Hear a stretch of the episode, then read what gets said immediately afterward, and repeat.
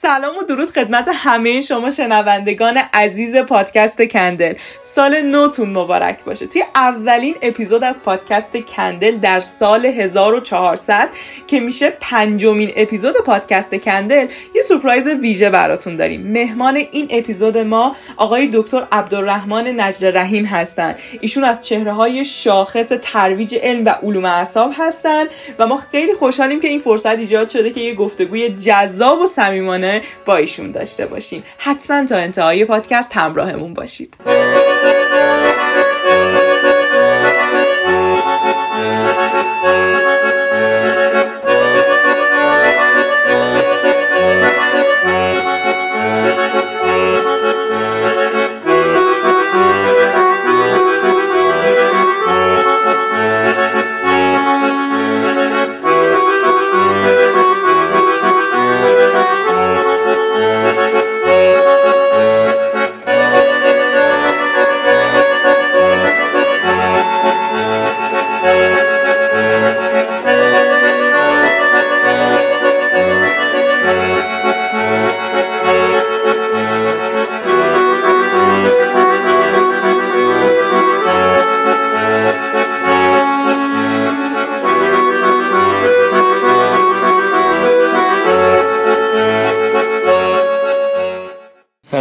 می‌کنم به همه اونایی که دارن الان این برنامه رو می‌بینن و سال نو رو تبریک میگم بهتون و امیدوارم همیشه خوب و خوش باشین و سال نو بسیار بسیار پرباری رو شروع بفرمایید.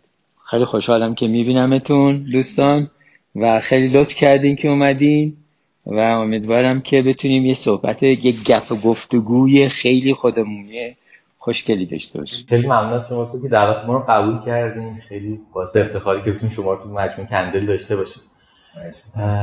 با این سوالی که حالا بتونیم بحث رو استارت بزنیم سوال ابتدایی. یک جمله معروفی جامعه شناسی ایتالیایی داره که احتمالا شنیدین. میگن که ما امروز دیگه از علم انتظار نداریم که خونه هامون رو روشن کنه یا غذاهامون رو گرم کنه. امروز از علم انتظار میره که باید پایه‌ای ترین سوال های اساسی بشر رو جواب بده.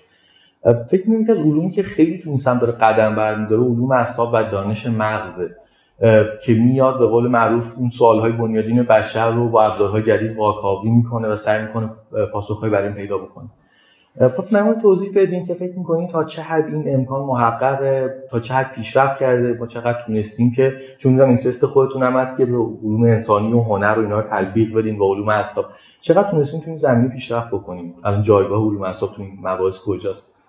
خیلی سوال بسیار جالب و خیلی وسیع و خیلی جنرالیه و اگه بخوام خیلی خلاصه صحبت کنیم چون وقت زیادی هم نداریم وقت دوستان هم نگیریم وقت شما هم نگیریم خیلی خلاصه بهتون بگم که اگر علم اعصاب علم نورولوژی علم نوروساینس بتونه موانعی رو که داره از جلو راه برداره حالا موانعش رو بهتون میگم چی هستن. به نظر من خیلی با سرعت بیشتری که از الان داریم ما می‌تونیم به خیلی از سوالهای اساسی تر بشریت انسان در روی کره خاکی جواب بدیم. منتها علم نوروساینس هم مثل هر علم دیگه در تقابل با یک مشکلات عظیم پیشرفت و جلو رفتن روبرو هست. و بسیاری از این مشکلات رو خودمون به وجود میاریم. یعنی خود نوروساینتیست ها به وجود میاریم. کسی از بیرون به وجود نمیاره و البته قدرت ها هم بهش کمک می‌کنن. قدرت هایی که حاکم بر جهان هستن. و اونها می‌خوان که علم اونجوری پیش بره که اونا دلشون می‌خواد. و در نتیجه ممکنه که انحراف به وجود بیارن در مسیر علم. اون طوری که باید پیش بره. در نتیجه ما با مشکلات عدیده روبرو هستیم. institution هایی که وجود دارند افکار خلاقانه رو پذیرا نیستن. نه تنها در ایران ایران که وضعش خیلی خرابه ولی در جهان هم آدم می‌بینه که این institution ها گاهی بر علیه خلاقیت هایی رو که در درون این سیستم فکری جامعه ای که می‌خوان پویاست می‌خواد هرچی بیشتر بدونه قرار می‌گیرن.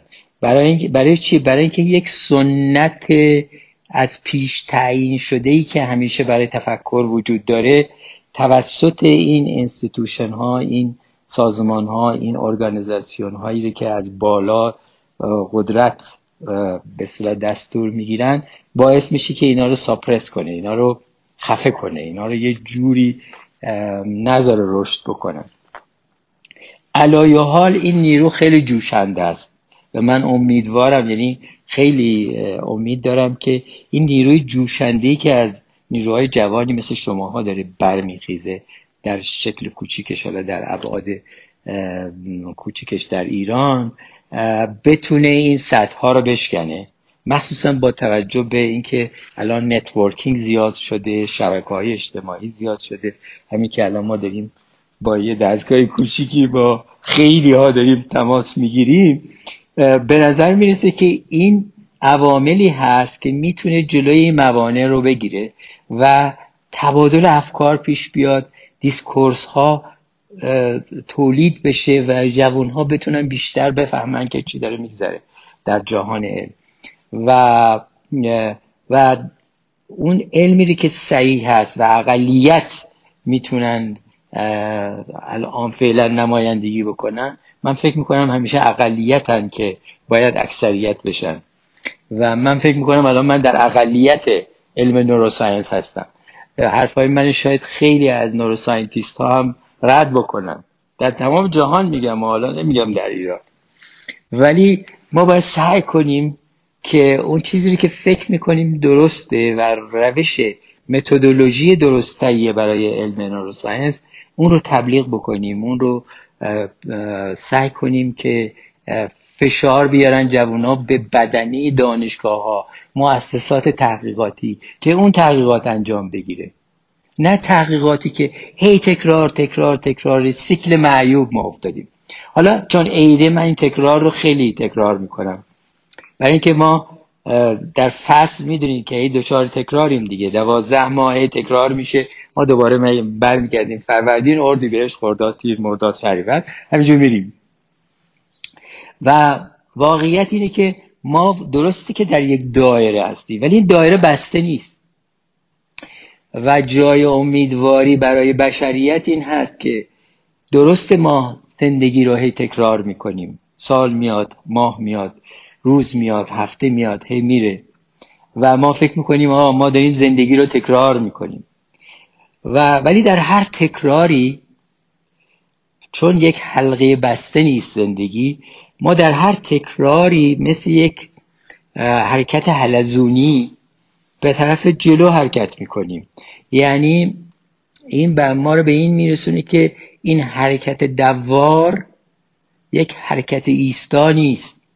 یک حرکت پویا به طرف جلوست بنابراین ما از عید از اومدن سال جدید از یه قرن جدیدی که قرار از سال دیگه شروع بشه. الان ما سال آخر این قرن هستیم که قمری چیز شمسیه دیگه در واقع.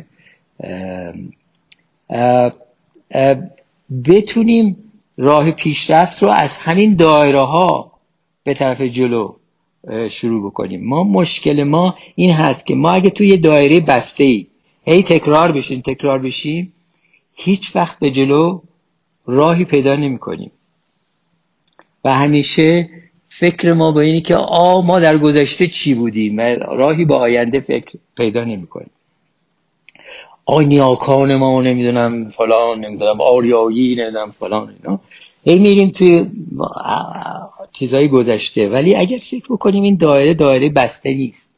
ما نباید اونجا توقف بکنیم بلکه باید حرکت کنیم و این مدار حلزونی رو به جلو رو پیش ببریم و علت و معلول رو هم در این دایره رو به جلو نگاه بکنیم. در واقع راه پیشرفت رو به سوی خودمون باز کردیم.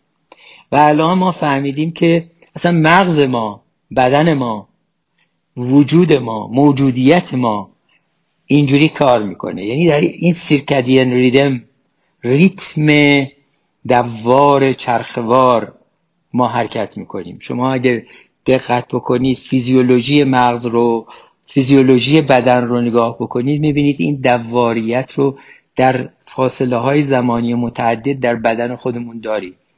هورمونا رو ببینید چجوری ترشح میشن در یک فاصله زمانی. ببینید رابطه مغز و این هارمونی که ارتباطات نورونی ما در مغز ما داره چجور ریتمیک داره کار می‌کنه. این ریتما از ریتم های کوچیک شروع میشه به ریتم های بزرگ تبدیل میشه. بنابراین ما در این سیکل ها حرکت می‌کنیم. این موسیقی زندگیه. این موسیقی بدن ماست موسیقی شناخت ماست موسیقی احساسات ماست موسیقی عواطف ما. همه بر اساس این سیرکدین ریدم داره انجام میشه.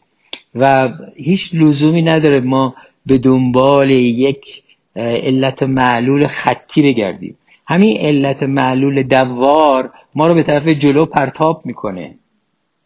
و دیگه لزومی نداره ما یک سیستم دیگری بخوایم جایگزینیم بکنیم.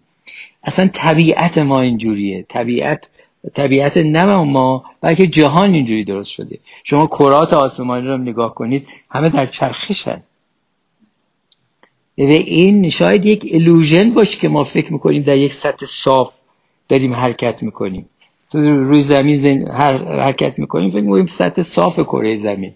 ولی کره زمین صاف نیست که. یعنی الوژن ماست که فکر می‌کنیم باید علت معلول خطی باشه. علت معلول خطی نیست دواره. همه جوری که حالا عید نوروزه همه یک سال جدید رو داریم. و فکر بکنیم که این سال جدید اون حلزونه است اون, دو... اون دایره دواریه که ما رو باید به یک جهش برسونه. یه فنریه که ما رو باید به طرف جلو پرتاب کنه. به سال جدید اینجوری نگاه کنیم. انسان باید اینجوری نگاه کنه. اگه فکر بکنیم سال گذشته هم مثل سال آینده سال آینده مثل سال گذشته خواهد بود خب این هیچ لطفی نداره دیگه. یعنی ما به یک تقدیری تن دادیم که باید در اون دایره بسته دائما همونجا حرکت کنیم. و اگه بخوایم این تقدیر رو بشکنیم و اراده خودمون رو به صلاح اعمال بکنیم به عنوان یک انسان فعال باید اینجوری فنری باشیم. یعنی فنری که جهنده است به طرف جلو پرتاب میشه. خیلی ممنون. نگاه جالبی بود واقعا. این نگاه جدید در سال جدید. چون حالا یه چیز جالبی که تو همه شروع سال شروع می‌کنن هدف گذاری و اینا دیگه الان خیلی بیشتر از همیشه هم اینا دیگه باب شده. خیلی جالبه که هدف ها گاهی وقتا حتی تکراریه. یعنی یه آدم مثلا میگه 5 ساله داره یه لیست می‌نویسه. آره یعنی حتی ما هدفمون هم نمی‌دونیم یه جهش ایجاد چون همه باید این کارا رو انجام بدن؟ آره. اصلا این کارا برای اینکه سال گذشته اون هدف رو گذاشتن. بهش نرسیدن. حالا ده سال بعد دوباره هم هدف حالا یکم از نفس برگردیم سر سوالی. کن در چگونگیش صحبت بکنیم گفتیم که خب دانش مغز می‌تونه کمک بکنه به ما که تو شناخت ساختار اجتماعی تو شناخت خودمون پرسش فلسفیمون خب به کمک ما میاد میشه مورد در مورد چگونگیش صحبت بکنیم؟ یعنی برای خود من زمانی که وارد این شده بودم شروع کردم مطالعه کردن این بود که خب اینکه من یک مثلا عضوی از بدن رو بشناسم ساختارش رو بشناسم چه ارتباطی داره؟ مثلا به درک فلسفی من از زندگی چه ربطی داره به شناخت ساختار اجتماعی؟ چطور دانش مغز میاد و به درک این مباحث کمک می‌کنه؟ ببینید ما در دانش مغز الان به اینجا رسیدیم که ما از دو جنبه به, به بدن خودمون نگاه می‌کنیم. یعنی دو سویه داره دو رویه داره نگاه به بدن برای شناخت زندگی برای شناخت فلسفه زندگی چرا زنده ایم چرا حرکت می‌کنیم چرا چرا اصلا لازمه که این کارا رو بکنیم که مثل فنر بجهیم به طرف جلو اصلا به چه درد می‌خوره؟ ما که محکوم هستیم به مرگ یک فاصله زمانی به دنیا میاییم بعدم میمیریم ولی اگر به این درویی زندگی که به نظرم مغز و اعصاب یعنی علوم نوروساینس داره بهش پی می‌بره پی ببریم می‌بینیم که چقدر فلسفه زندگی به فلسفه زیست شناسی ما ارتباط داره. یعنی اگه زیست شناسی خودمون رو بدونیم اگه بدن خودمون رو بشناسیم چقدر می‌تونیم به فلسفه زندگی خودمون پی ببریم.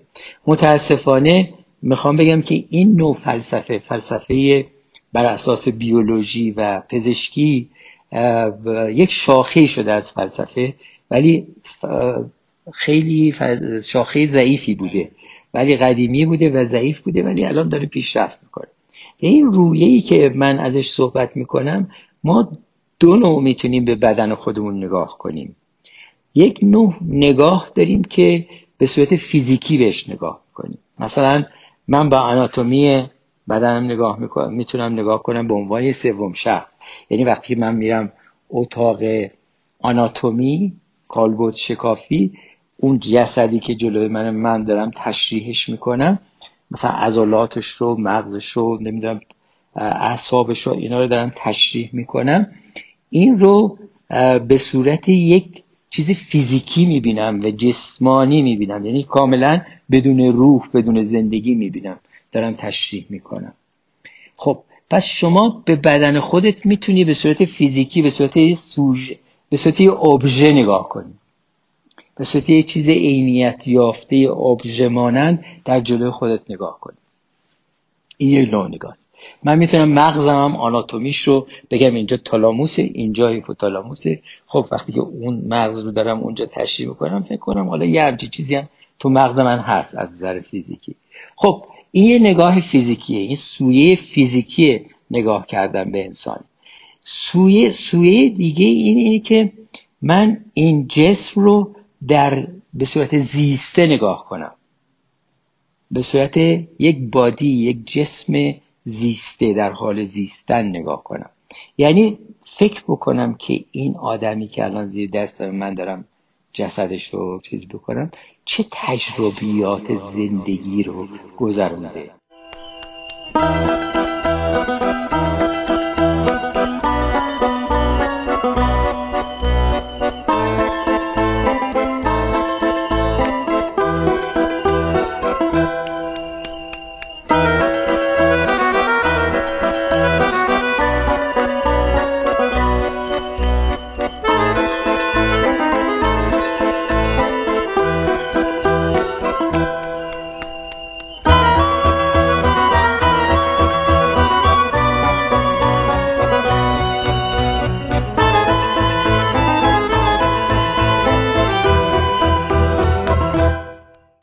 جسم ما یک حالت زنده زنده داره در مقابل اون چیزی که ما فیزیکی می‌بینیم.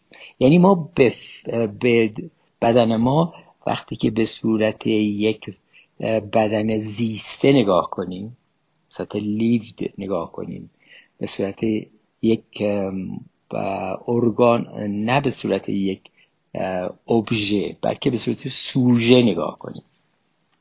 که عاملیت داره. یعنی چی؟ یعنی این جسد یک زمانی زندگی می‌کرده و و همه عضلاتش رو یک عمر به کار برده عروقش رو یک عمر به کار برده و درش یک حافظه عظیم بدنی نهفته است. یعنی ببینید حافظه انسان از حافظه بدنش منشأ می‌گیره. یعنی ما بسیاری از تجربیات زندگی ما در بدن ما بدونی که خودمون آگاه باشیم این حافظه شکل می‌گیره. قبل از اینکه خودمون اصلا آگاه باشیم. شما خیلی از رفتاری که در روزانه انجام میدی احتیاج به آگاهی نداره. تمام فقط رو تمرینه. شما هی تمرین می‌کنید زندگی رو هی هی تکرار می‌کنید و اون توی بدنتون حفظ میشه. از بچگی هم اینجوریه. شما چجوری دوچرخه سواری یاد گرفتید شما چجوری موتور سواری؟ شما چجوری رانندگی یاد گرفتید شما چجوری یه مهارت موسیقیایی یاد گرفتید چجوری پیانو داریم می‌زنی الان؟ همه اینا هیچ کدوم با آگاهانه انجام نمی‌گیره. با تمرین در طول زمان در حافظه بدنی شما حفظ میشه. یعنی حافظه عظیمی شروع میشه از زمانی که ما متولد میشیم تا زمانی که میمیریم توی بدن ما جریانه. این حافظه حافظه نیست که حتما ما بهش آگاه باشیم. ما نمی‌دونیم کی یاد گرفتیم. خیلی چیزا رو یاد گرفتیم. از ما بپرسن کی یاد گرفتیم نمی‌دونیم کی یاد گرفتیم. چجوری یاد گرفتیم؟ نمی‌دونیم یاد گرفتیم. ولی یاد گرفتیم و الان می‌تونیم اون مهارت رو از خودمون بروز بدیم.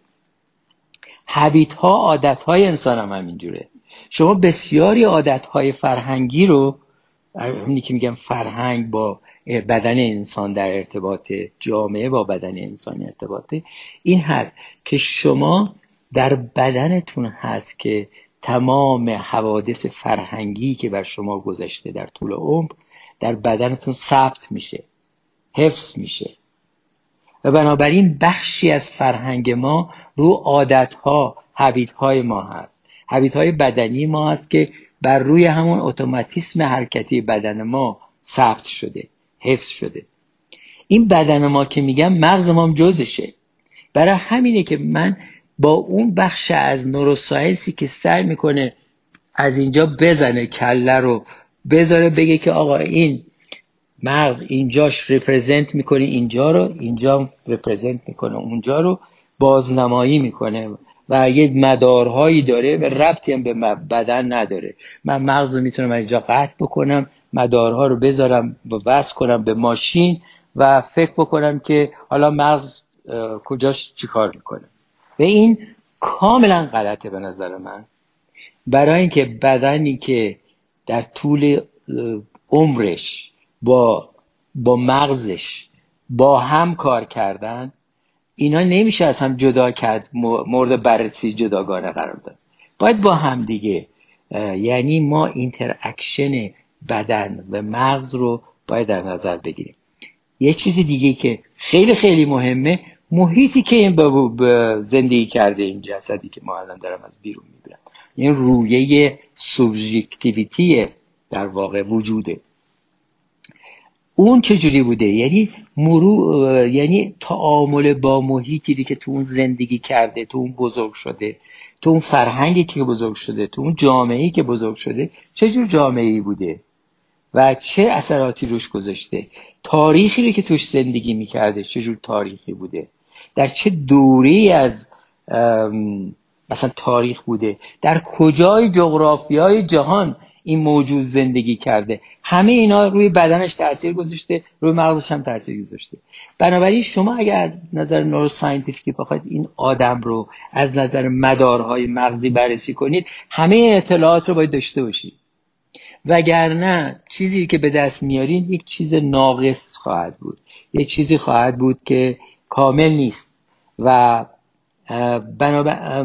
به این نتیجه می‌خوام برسم که بسیاری از تحقیقات پژوهش های neuroscientific ما ناکامل هستن از نظر اینکه همش تو آزمایشگاه ها علل, بسیاری رو باید حذف بکنن فقط یک stimulation و response stimulation response تحریک پاسخ. تحریک پاسخ.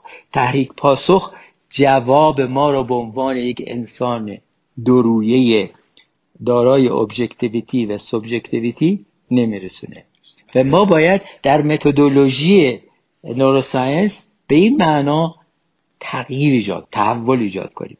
الان ما می‌تونیم از دیدگاه سوم شخص دوم شخص و سوم شخص به مغز نگاه کنیم. به این معنا که شما می‌تونید از نظر فاصله ما بین اول شخص و دوم شخص رابطه اینها ارتباط عاطفی اینها چجوری رو مغز داره اثر می‌ذاره؟ از طریق neuroimaging اطلاعات حاصل کنید.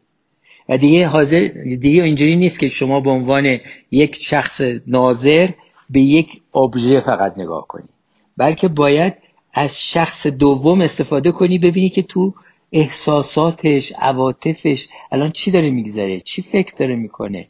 و اونها رو بتونی ثبت بکنی. اونها خیلی اهمیت داره. اون سوبژکتیویته است.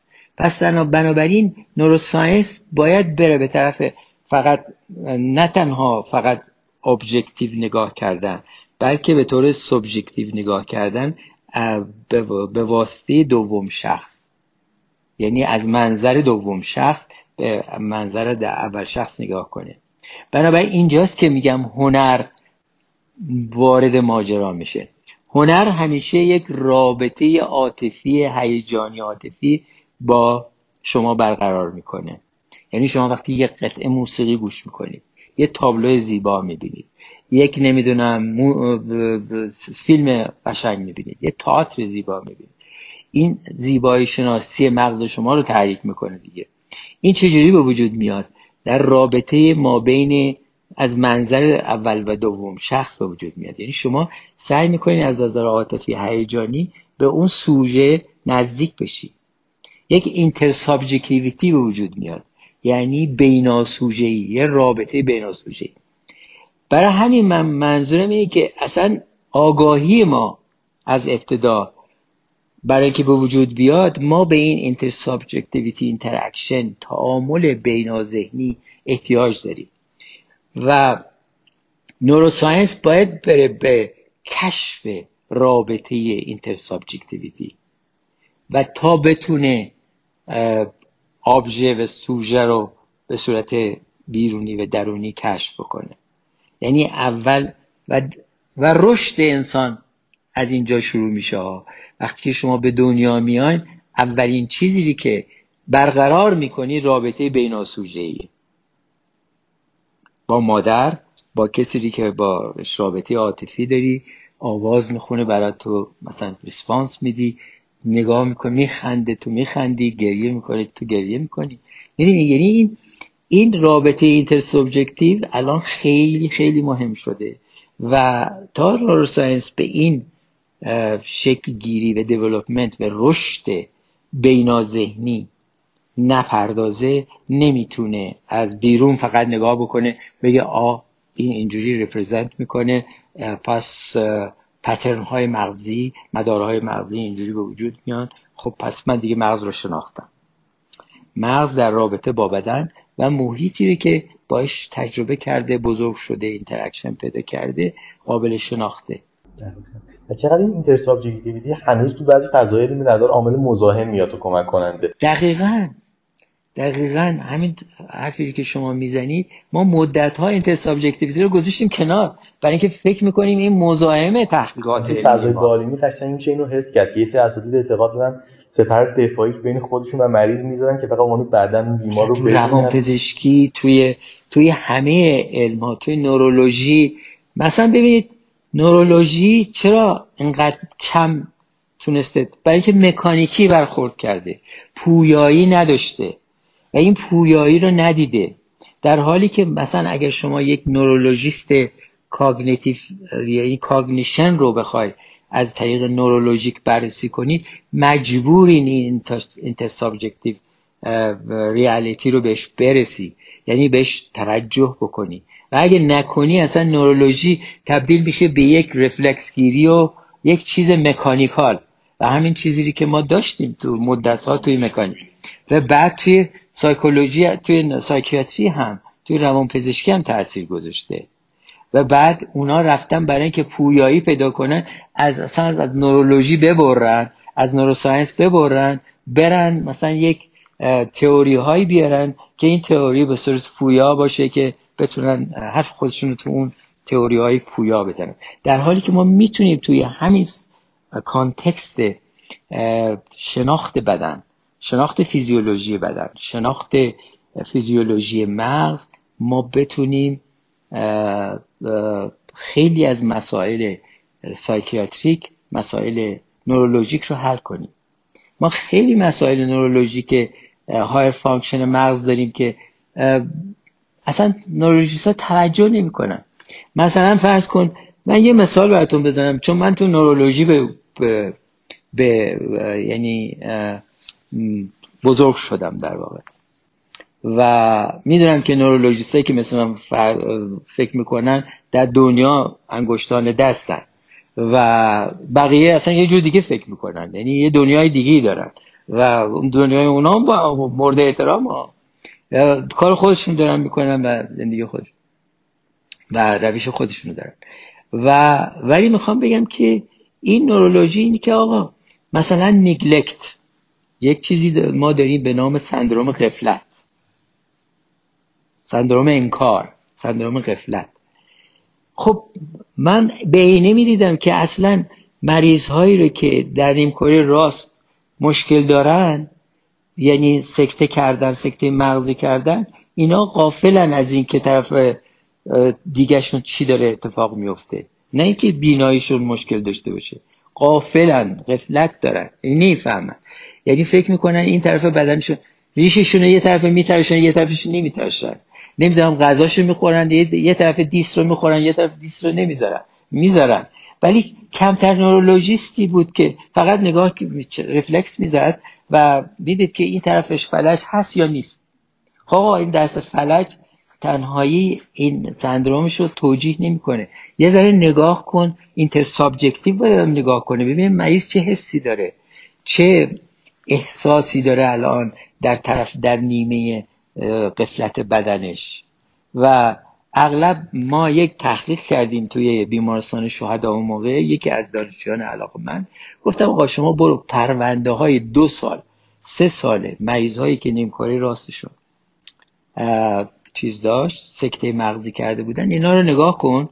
ببین چه, چه مقدار از این پرونده ها به این سندروم قفلت توجه کردن و نوشتن تو پرونده شو غیر از این که نوشتن طرف یه طرف بدنشون فلج بوده. چون فلج رو تو می‌تونی ببینی. پاشو نمی‌تونی تکون بده زیرو. یه دونم نبود تو پرونده.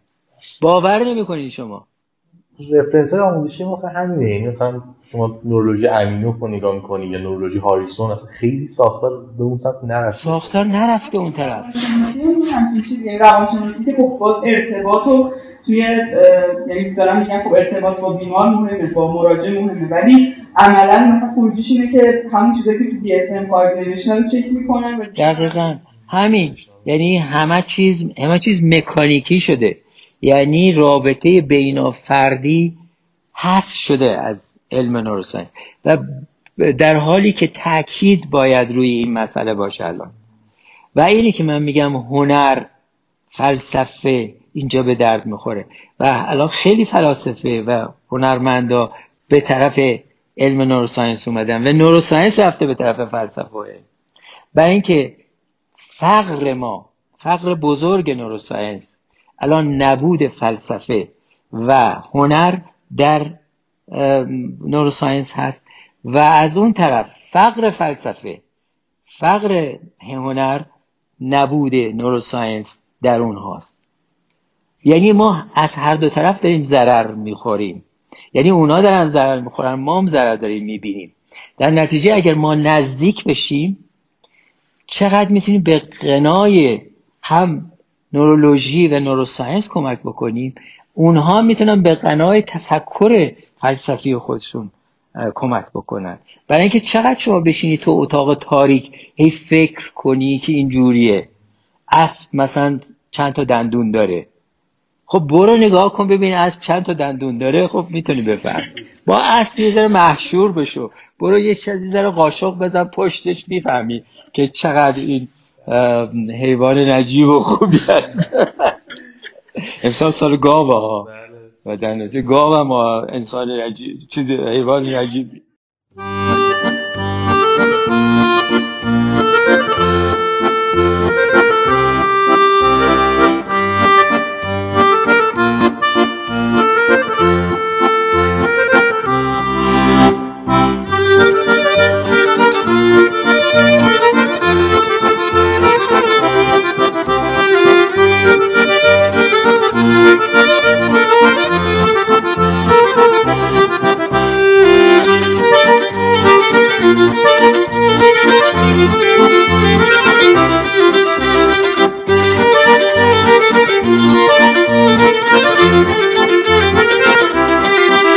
کاری که نورولوژیستی که من شما هست تو این سمت قدم برداشته الیور ساکس خیلی تلاش کرد فوق العاده من الیور ساکسی که من عاشق کاراشم.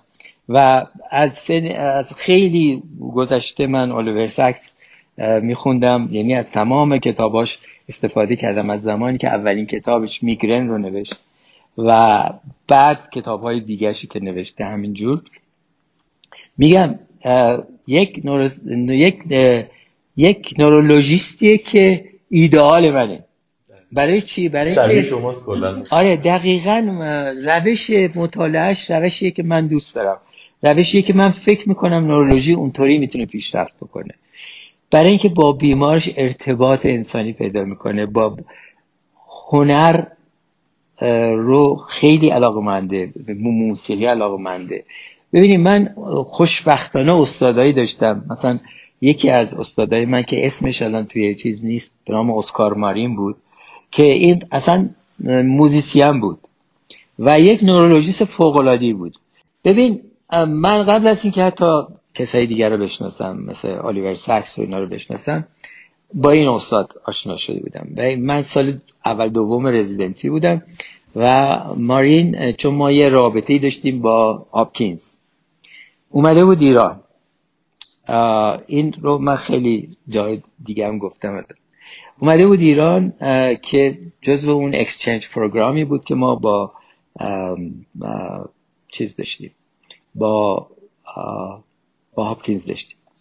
بعد ما یک کنفرانس هایی داشتیم که پاتولوژی مریض رو میذاشتن. بعد می‌گفتن این مریض از نظر بیماری چی داره؟ آقا ما یه ذره حالا زبونمون بهتر از اونای دیگه بود و حالا رزیدنت یک سال, سال اول دوم نورولوژی بودیم و یه ذره می‌خواستیم خودمون نشون بدیم و اینا. رفتیم راجع به پاتولوژی این صحبت کردیم و تشخیص افتراقی ها رو نوشتم. اولین تشخیص افتراقیم همون بود که مریض داشت. آقا همین اینا چهارشاخ بوده بودن که این از کجا بود؟ بعد ما با این خیلی دوست شدیم. یعنی اون خیلی علاقه پیدا کرد و بعد منم بهش علاقه پیدا کردم و مدتی که بود دیگه با هم بودیم. خیلی با هم دوست شدیم عیاق شدیم. بعد من بردم تمام تهران تمام این امامزاده های تهران رو نشته شده و خیلی حال می‌کرد با این تاریخ و اینا خیلی حال می‌کرد. و خیلی آدم فوقلادی بود. بعد توی همین اکسچنج پروگرام من حدود نزدیک یک سال رفتم هاپکینز. و با این کار کردم. و دیدم که چه انسان کاملیه از نظر اینکه یه بودی نیست.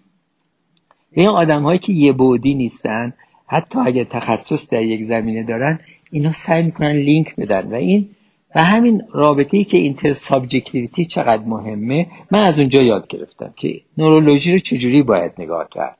یعنی mechanical نباید نگاه کرد. و این با یک اون موقع روی aphasiology توی زبان پریشی کار می‌کرد با یک خانم روانشناسی که یکی از پایونرهای زبان پریشی بود در واقع اون موقع. و از اون خیلی چیزا یاد گرفتم و بعد خب کسایی دیگه مثل الیور ساکس و اینا اومدن. و اینو می‌خوام بگم که چقدر جالبه که من بعد از مدت ها دیدم آقا از این هیچ آثاری توی نه اینترنت نه توی لیترچر نه هیچی. گفتم زنگ زدم به اونایی که اینو میشناختن. گفتم که آقا یه کاری بکنی این هیچی ازش نیست. یک شماره یکی از مجله های معروف نورولوژی رو اختصاص دادم به این. و بعد من یه عکسی با مارین داشتم با خانوادگی اینا. بعد توضیحاتی که با این عکس کجا گرفته شده اینا. با یک شرحی که مارین اومده بود ایران و اینا نوشتم گذاشتم تو اون مجله. و, و الان اسمش توی اینترنت هست توی نمی‌دونم همه جا هست مقالاتش هست. می‌دونید یعنی یک بخش از تاریخ می‌خوام بگم که اینجوری گم میشه. به خاطر اینکه هیچی نیست از اینا حمایت کنه. ارزش اینها شناخته شده نیست. ولی امیدوارم نسل های بعدی اینجوری نباشن که ارزش ها رو بگیم بکشن بیرون. من با آقای دهباشی از این نظر علاقه من بودم و این مقاله رو نوشتم که این بعضی موقع این ارزش ها رو داره از درون فرهنگ ما می‌کشه بیرون. هر کسی که این کارو بکنه حالا پشت سرش یا عالمه حرف می‌زنن چرت پرت زیاد میگن. نمی‌دونم وابسته است نمی‌دونم فلان و بهمان. ولی ولی کاری رو که داره می‌کنه کار مفیدیه.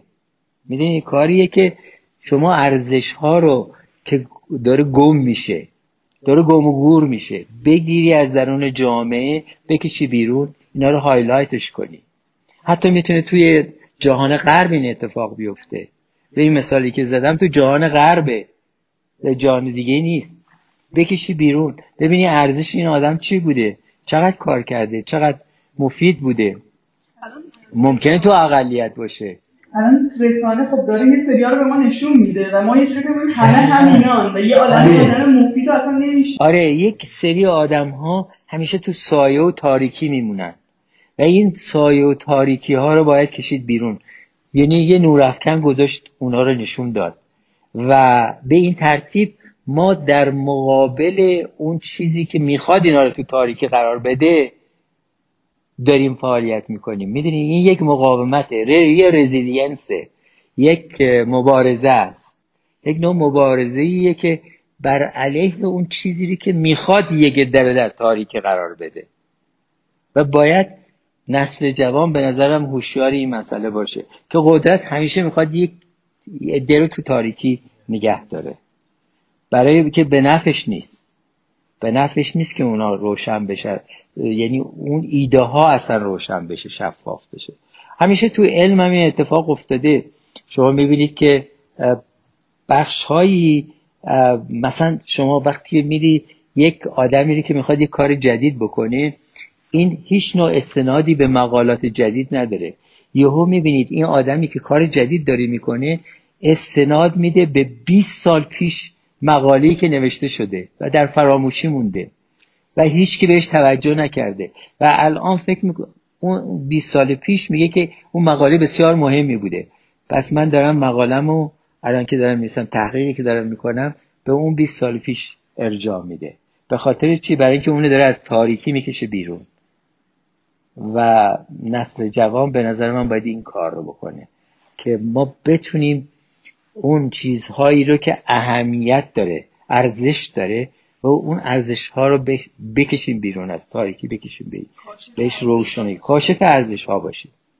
و این بزرگترین بزرگترین وظیفه ای که ما در سال جدید در سال نو 1400 داریم دوستان عزیز ما با شما یه ذره صحبت کنیم.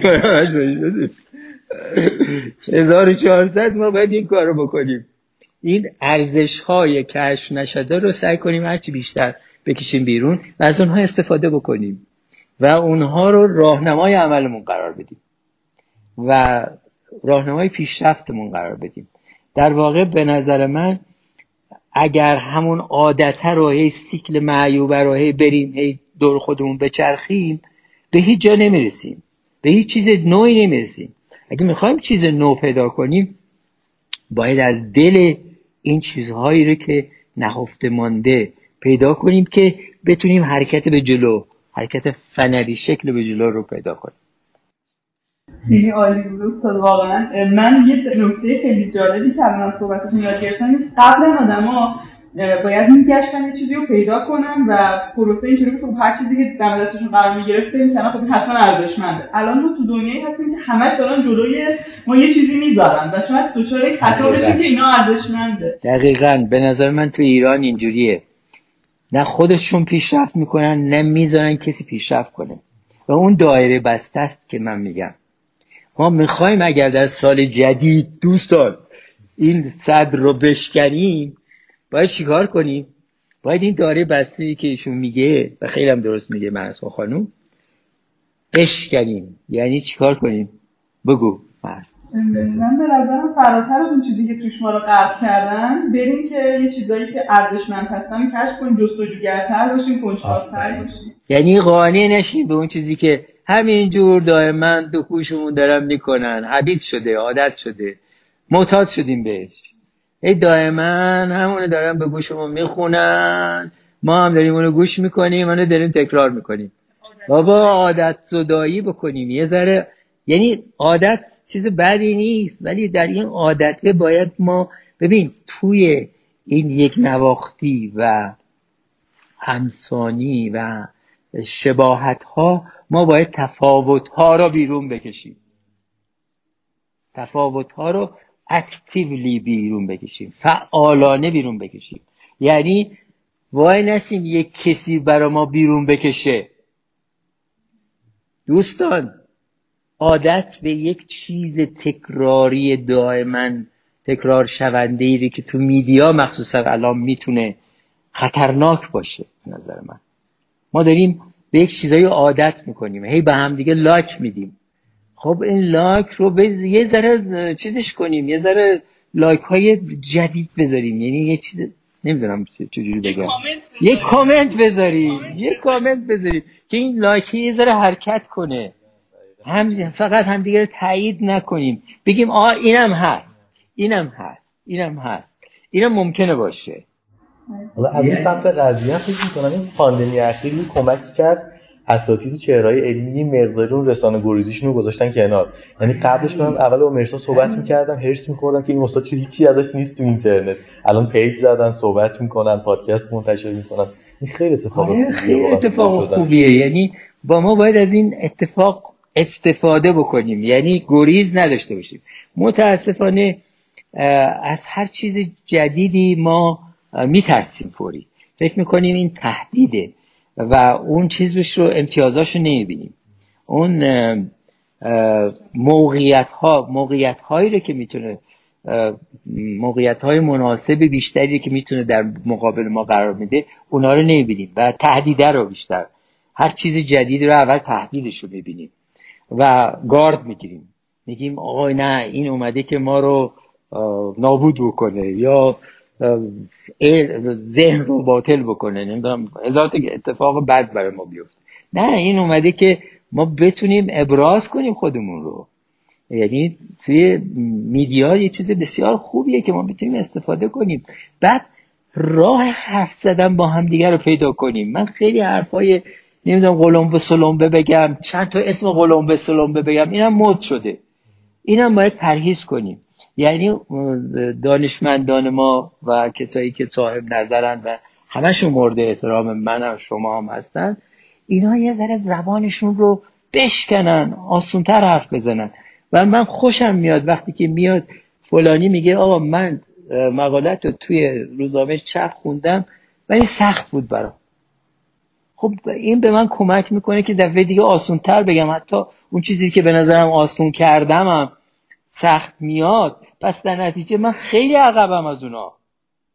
یعنی من باید خودم رو ادپت کنم با اونا تطبیق بدم که جوری حرف بزنم که اونا حرف ما بفهمن. یا نوشته ما یاد داشتم و توی شرط که می‌خونن بتونن درک بکنن. حالا من سعی می‌کنم سعیمو می‌کنم ولی باز باید بیشتر سعی کنم. معلومه خوب سعی نکردم. یعنی یک عیب منه. و خب این به من کمک می‌کنه. یعنی این فیدبکه به من کمک می‌کنه. و اگر این میدیا نبود من نمیفهمیدم. باز می‌رفتم اون سختتر رو سختتر مینوشتم. یا ترمینولوژی ها رو همون جوری که تو کتاب ها نوشته بیان می‌کردم. نمیومدم اون رو تعریف کنم. چون این ترمینولوژی ها واقعا مزاحمه. برای اینکه بعضی موقع انقدر اینا تخصصیه که هیچی سر در نمیاره ازش. یعنی چی؟ و باید آدم سعی کنه ای مرتب ساده و ساده تر کنه. اینجا همون زبان مشترکی که ما می‌خوایم اینجا چه با هنر و فلسفه ارتباط بگیریم. دقیقا دقیقا ما زبان همدیگه رو بهتر می‌فهمیم. اون تلاشی که من در طول 20 و خورده ای سال تو از زمانی که تو شهدا شروع کردم نوروساینس و تا حالا سعی کردم این کارو بکنم. ما جلساتمون آزاد بود. همه می‌تونستن بیان. و می‌گفتم ما مثلا هنری هستیم. بیاین. گفتم با چرا نیاین؟ گفتم ما فلسفه خوندیم. بیاین فرشی نیاین حتما بیاین اصلا بیاین وجودتون لازمه. نمی‌دونم بیولوژی خوندیم. هر کی سایکولوژی خوندیم همه میومدن تو جلسات ما. جلسات ما اصلا در دروازه نداشت. که بگیم که آقا نه شما تخصصشو نداری. نه این لطفا. ما حتی ژنتیک که علم خیلی خیلی می‌دونی که terminology های سختی داره که اصلا ژنتیک مثل که یک زبان دیگه اصلا ساخته شده که توی علم علمای دیگه هم خیلی بیگانه است. خب مثلا بحث های ژنتیکی میذاشتیم ولی سعی می‌کردیم که عوام این ژنتیک رو بفهمن. gene expression رو بفهمن چیه نمی‌دونم فلان چیه.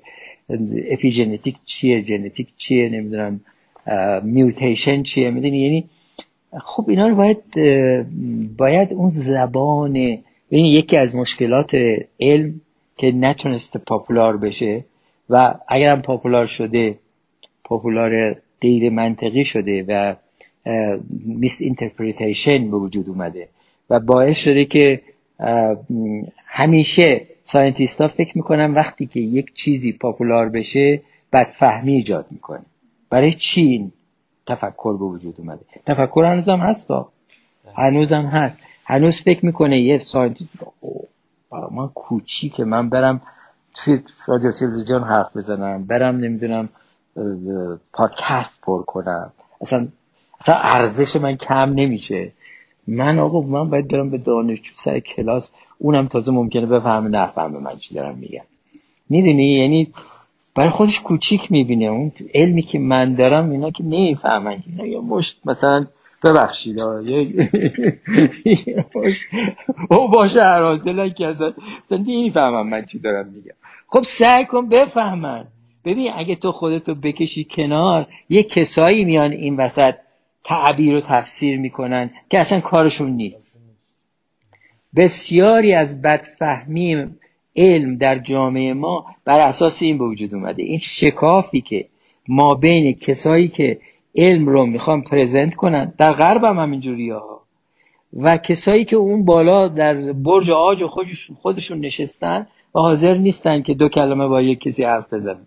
خیلی خوب. این که می‌خواد بیاد مثلا چیز یک متنی رو آماده کنه یه رساله بنویسه در یک مجله معمولی یک مجله به همه فهم میاد تفسیر خودش رو از چیزهای سختی که تو داری میگی کسی نمی‌فهمه می‌ذاره. که این تفسیر می‌تونه غلط باشه. تو می‌تونی به این کمک بکنی تفسیرش رو درست کنی تصحیح کنی اگه غلط میگه.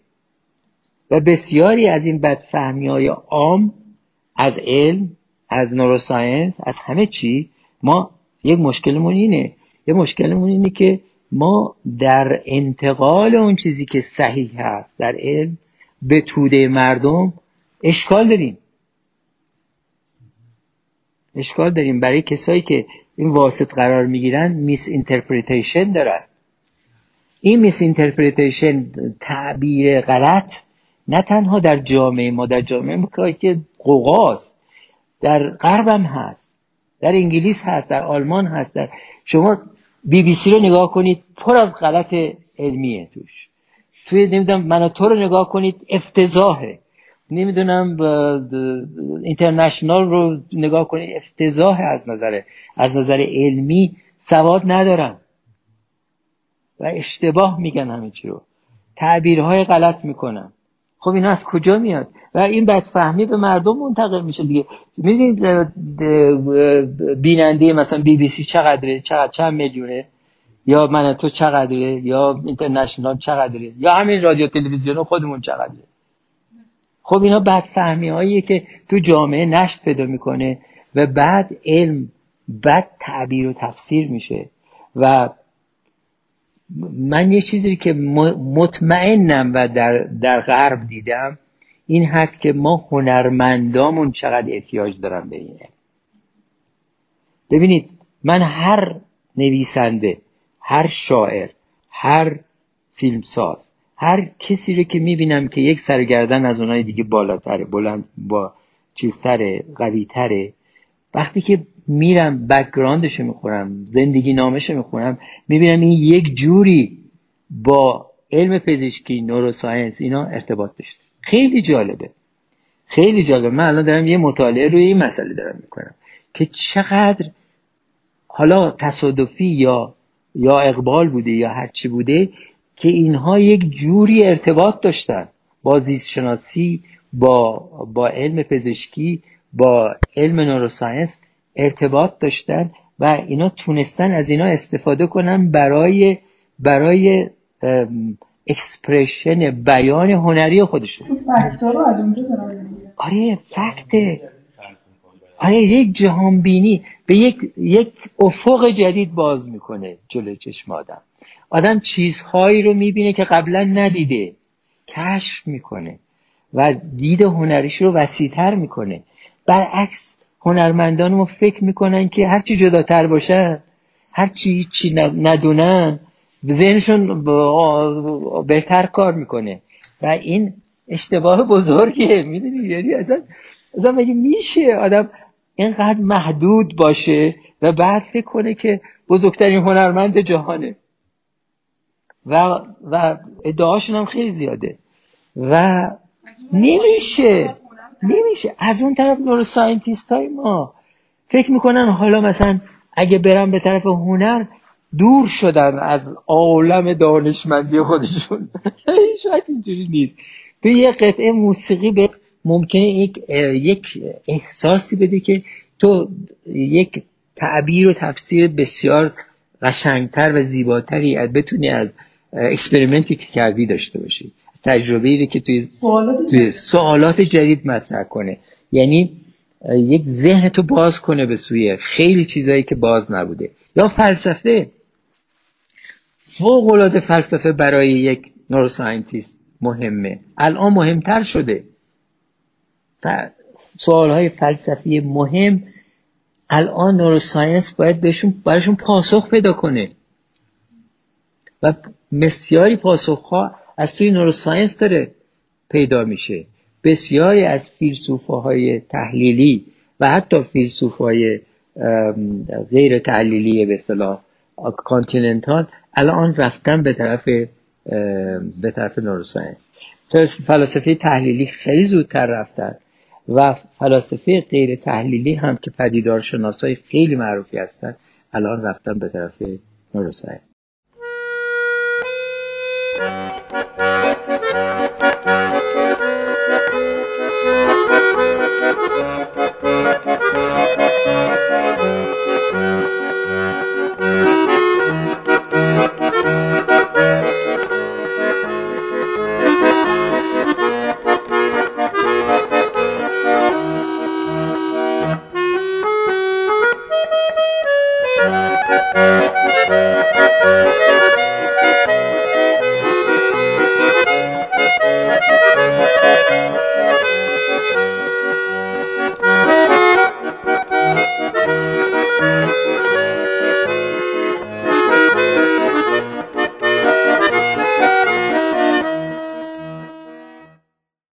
هراسی هست که انگار نمیشه این موضوعات کار کرد یاد گرفتیم. من می‌دونم چقدر تو نسل ما فرار میشه از این سمت.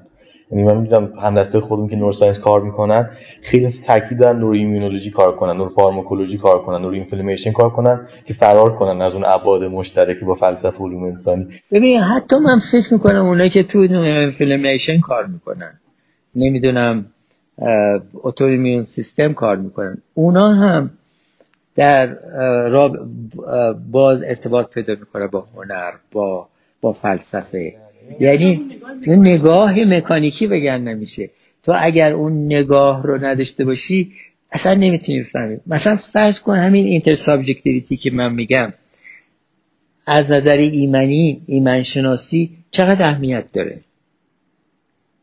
یعنی شما ببین بسیاری از نظر ایمونولوژی اختلالات ایمونولوژیک در ارتباط با intersubjectivity هست.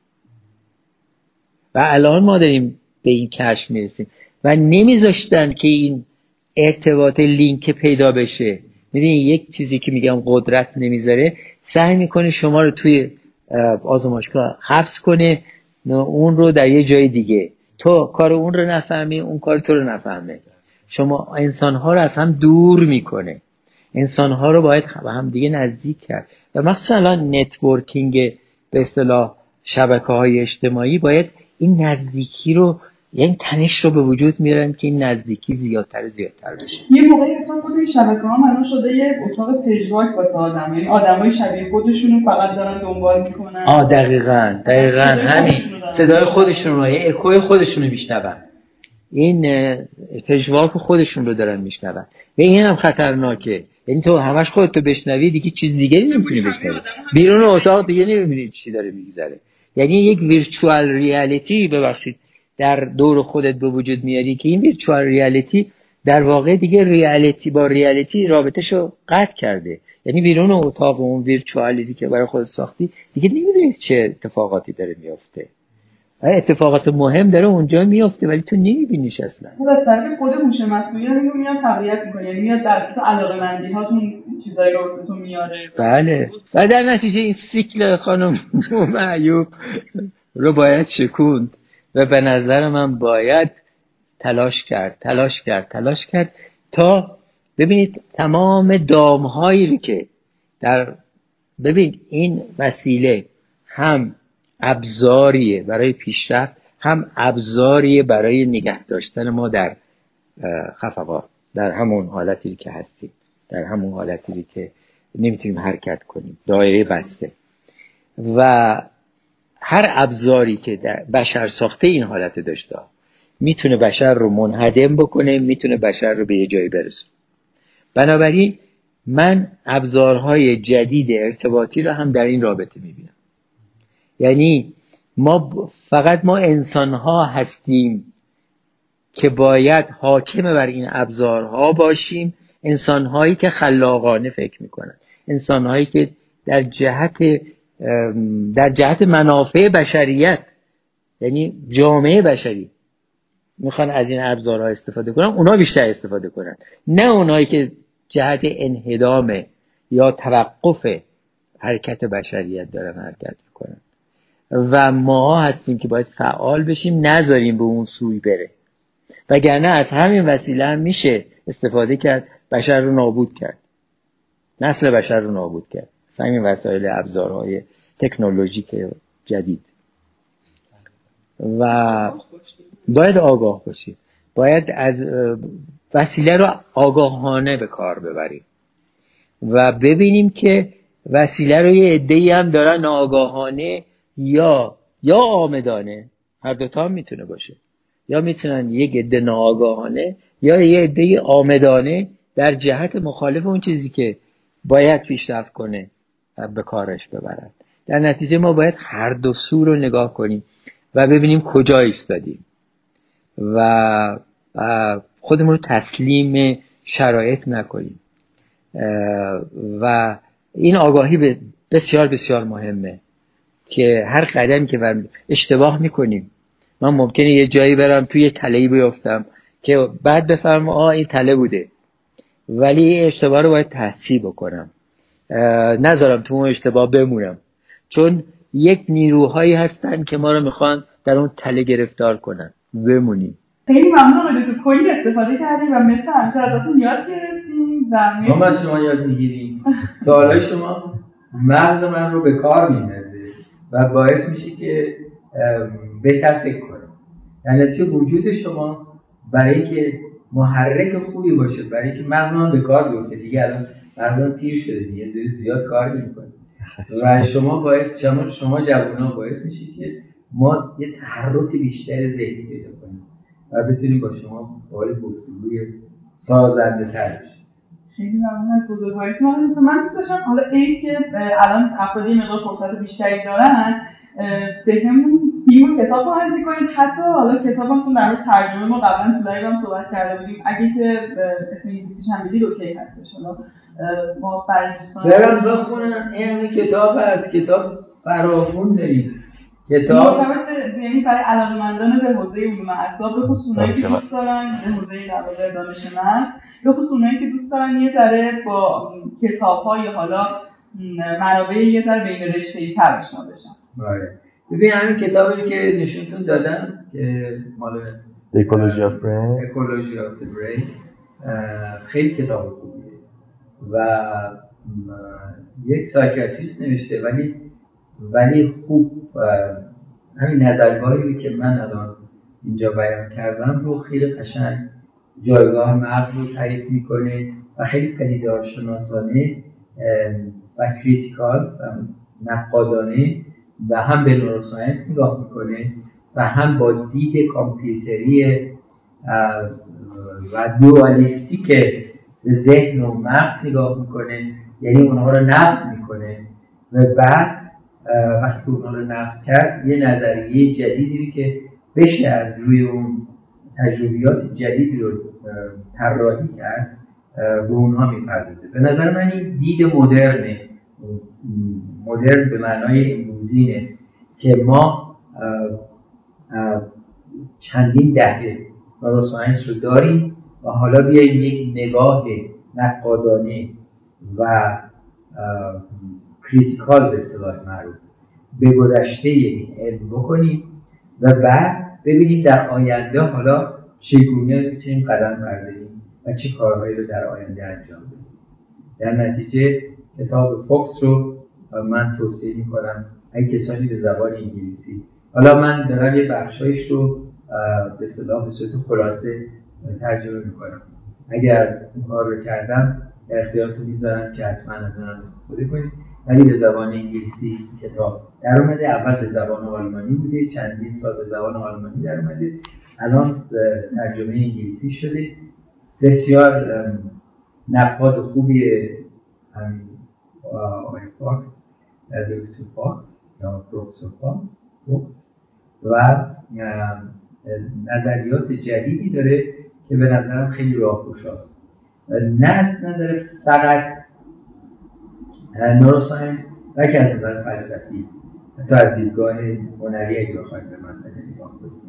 چون این دیدگاه سگانی که من گفتم first person perspective second person و third person perspective اینا چجوری شکل می‌گیره تو دیولپمنت اینا این کتاب شرح داره و من توصیه می‌کنم حتما کسایی که می‌خوان نقادانه به گذشته علم نوروساینس نگاه بکنن و راهگشا باشه براشون برای آینده این کتاب را حتما بخونن خیلی ممنون ازتون. که حالا ما سعی می‌کنیم فایل انگلیسیش هم توی حالا کانال و در صفحاتی که داریم در اختیار دوستان قرار بدیم که حتما. حتما این کار رو بکنید و شما هم کار بزرگی دارید کنید و قدر خودتون رو بدونید و خودتون رو ارزون نفروشید. و گرون هم فروختی غرق اون گرون فروشیتون نشید. یه بیرون و خودتون باشید. و سعی کنید که وجه انسانی اون انسان مدار بودن و شرافت انسانی شاید اسمشو گذاشت. یا اون اعتبار انسانی رو از دست ندادم و مخبور ماشین مخبور قدرت مخبور چیزهایی که دورورش هستن و می‌خوام ببردنش نشه. و این نصیحت نیست. این چیزی که من خودم هر روز صبح بلند میشم یه بار برای خودم تکرار می‌کنم. و هیچ چیز نصیحت گونی من ندارم. فقط فقط تجربه مو دارم میگم. و خودم به روز به روز به خودم دارم میگم. میگم که یاد بگیر فراموش نکنین رو. به خودت نگه داری اتفاقا می‌خواستم بگم یه توصیه کنید که گفتیم این توصیه واقعا ممنون خیلی ممنون ممنون که وقت گذاشتید امیدوارم خوب ضبط شده باشه این همه انرژی با هدر انشالله خیلی ممنون. از شما که به این برنامه گوش کردید چه تصویری چه صوتی. امیدوارم سال بسیار خوبی برای همه باشه و ما بتونیم فنر جهنده سوی جلو باشیم و دور خودمون نچرخیم در یک دایره بسته بلکه در یک حلقه باز به سوی جهان حرکت کنیم.